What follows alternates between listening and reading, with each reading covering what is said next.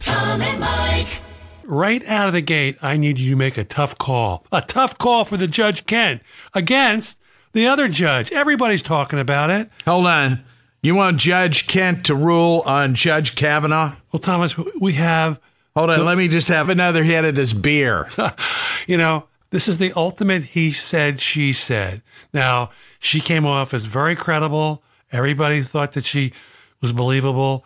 Then he comes out and his supporters think he's believable. How do you judge it, my friend? Only one person is telling the truth. so, what do you think? How do you handle I don't this? think he's very credible. And first off, let me just say it's Monday morning. We're not starting the week off with politics. This has nothing to do with politics, okay? This is- Because as a matter of fact, you happen to know that I'm a lifelong, you know what? So Right. it has nothing to do with my particular party. But let's say, just for kicks and giggles, that we were being political, but we're not Right. then if it was all about politics, I'd be on his side. But it's not, at least not for me. This is our country. Now, look, here's the way I look at it. This guy has led a very exemplary life after he got out of college. From college till today, he's been an upstanding citizen. But I also got to tell you, Thomas, to me, How do you know this? well, I don't, I don't think he did anything after college, but I'll tell you one thing. When he was in high school and college, he was, A party animal. John Belushi had nothing on this guy. well, not only that, he was a punk. He was a preppy punk. He thought he was An elitist punk. Right. And I think he was disqualified whether he did it or not. I think he Based was- on his temperament. Yeah. Me You- too. I'm totally with you. He goes to that woman, uh, D- uh, Senator Klobuchar from Minnesota. Do you like beer? Do you like beer? I think the only questions he answered was that he likes beer and he likes calendars, right? By the way, did you see the Saturday Night Live bit? No, you know what? I didn't. We were out, but I, I saw a couple things on YouTube. And you know what I think would have been funnier? Oh, it was funny. Matt Damon. I bet it was. But I think what I saw from it would have been funnier is every time they came back to Matt Damon playing Kavanaugh, they should have had having him drink another beer, like from a different, like a Rolling Rock, and then a Perona, and then a something else, a Corona, and then the final one he could have had one of those beer helmets on, like with the tubes coming up. You always have a better way, don't you? and then, well, you, I remember you told me a couple of times. So I about- guess you know how Judge Kent rules on this one. he's out of here, right? Yeah, just because of his temperament. Even if the FBI doesn't find anything, I couldn't vote for him based on his temperament. And not only that, the Supreme Court should be right down the middle. He was taking shots at the Clintons, at the Democrats, saying this is all political. You know, S- Supreme Court justice can't talk like that, can he? No. So yeah, I think I'm with you, pal. I mean, get somebody else in there that's a little bit Besides more. that, if he was so innocent, why doesn't he offer to take a lie detector test? Could not answer the question of having an FBI investigation. He didn't want that. Right. Like we said before, if that woman asked for a lie detector test, that tells me that she has nothing to hide, right? Right. We'll see what happens. It's going to be very Yeah, and interesting. you know the way he has framed himself as being, you know, this boy scout right. helping little old ladies across the street. He studied like football and going to church. Get the hell out of here. Tom and Mike. You saw Saturday Night Live then, right? Yeah. So Kanye was on. Did you hear the big news about Kanye? Yeah, I heard that they had to delay the end of the show because he came out in a MAGA hat. Not only that, Did you know that? no, I didn't know that. Oh, You didn't know about that. He's an idiot. I mean, I actually knew something that you didn't know.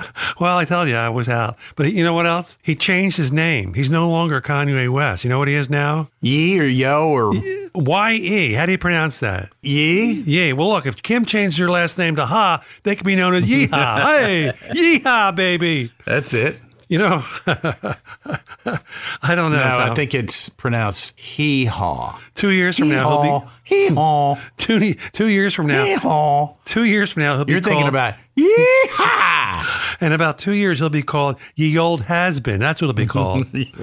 Tom and Mike. Here's something I was thinking about the other day, and you got to help me with this because when you think about it, it is kind of interesting how this happened.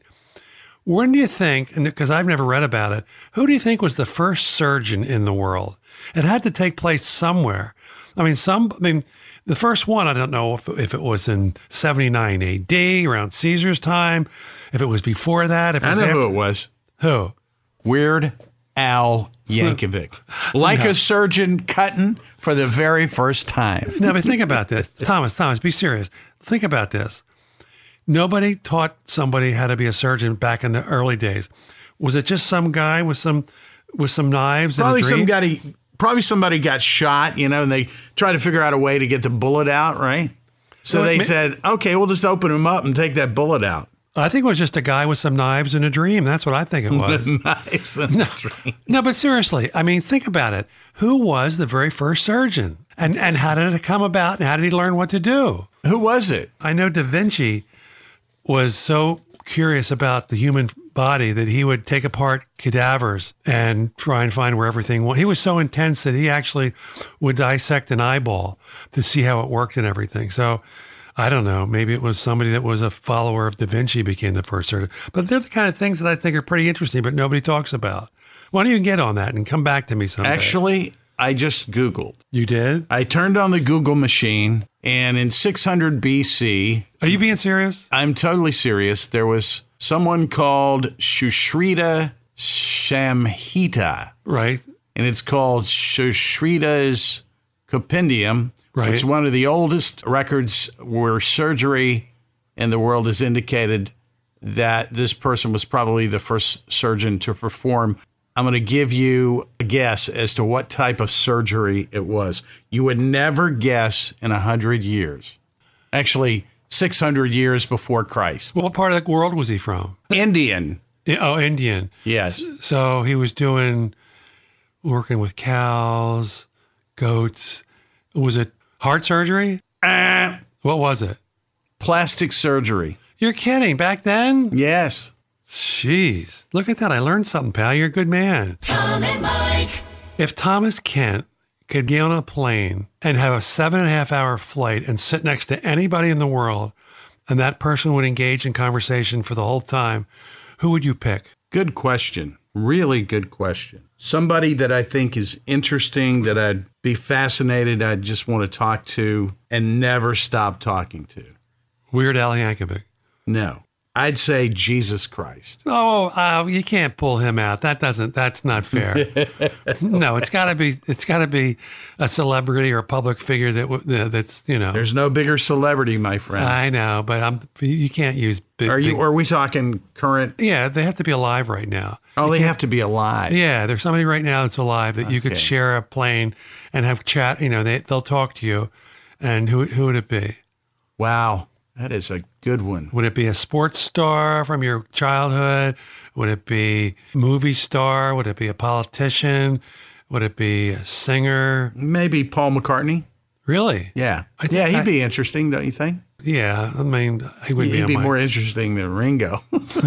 I think I would pick Barack Obama, oh, okay. or I would love to get in the head of Donald Trump. If I could sit next to Trump for seven and a half hours, I would probably want to know a couple things. I for think him. he would probably win you over. You know, I hear that politicians, one of the gifts that they have, you know, I heard that Bill Clinton could do that. He could walk into a room and even if you hated him, he could make you like him.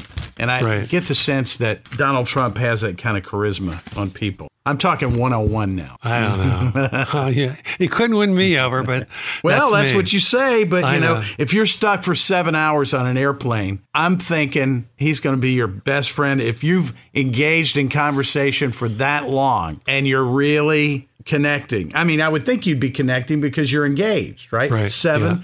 hours. You might be exchanging phone numbers before you get off the plane. You might be on his cabinet. And maybe he'll fall in love with me like he fell in love with Kim Jong Un. Did you hear that? Yeah.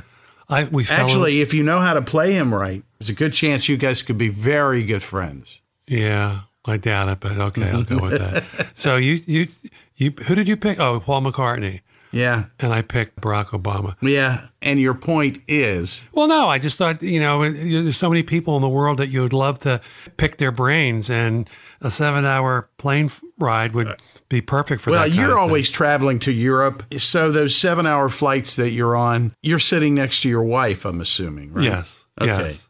Now, are there three people in the aisle? Is, It depends. is there somebody on the other side of you, somebody other than your wife? Sometimes, And do you engage? yes. Tell me Yeah. about your most recent engagement. Uh, Was it a woman or a man? it was a woman. Oh. It was a very attractive woman. Oh, and how did Claire feel about that? Well, she gave me the evil eye a little bit, Yeah. but uh, You liked her, didn't you? no. Well, yeah, you must have liked her. look, you every- engaged. I don't know. There's a man out there who's a healthy male that doesn't enjoy flirting with a woman who can still be madly in love with his wife.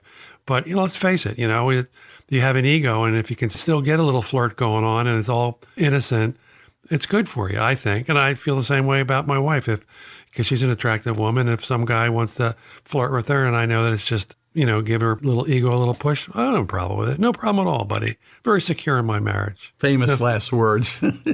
Tom and Mike. Now, did you hear about this psychic in Bethesda, Maryland? This woman convinced five of her clients to hand over $341,000. She just wasn't convicted and got six years in prison. What she was doing was telling them to take their money and put it in pillowcases and put it under their bed and then bring it to her. And she was going to wash the evil and stuff out of it. That's $53,000 per customer. Look at you, Mr. Mathematician. Definitely 53000 And she also had a little bit of hypnosis in there. And you know what she was said the last thing she said to these guys when they were being hypnotized? No. Instead of saying you're getting very sleepy, she says, Look into my eyes. You are getting very dumb. Very dumb? Very dumb. Did you ever call a psychic? No. You've called psychics before? I, I called a psychic once. I said I wanted to get an appointment. When they asked my name, I asked her why didn't they know me, right? So I hung up on them. this woman was good though. Three hundred forty-one thousand from five people. She's good, Thomas. Not just just not as good as the IRS. You know what I'm saying, buddy? There's only one thing that I want from a psychic What's that? lottery numbers. Tom and Mike.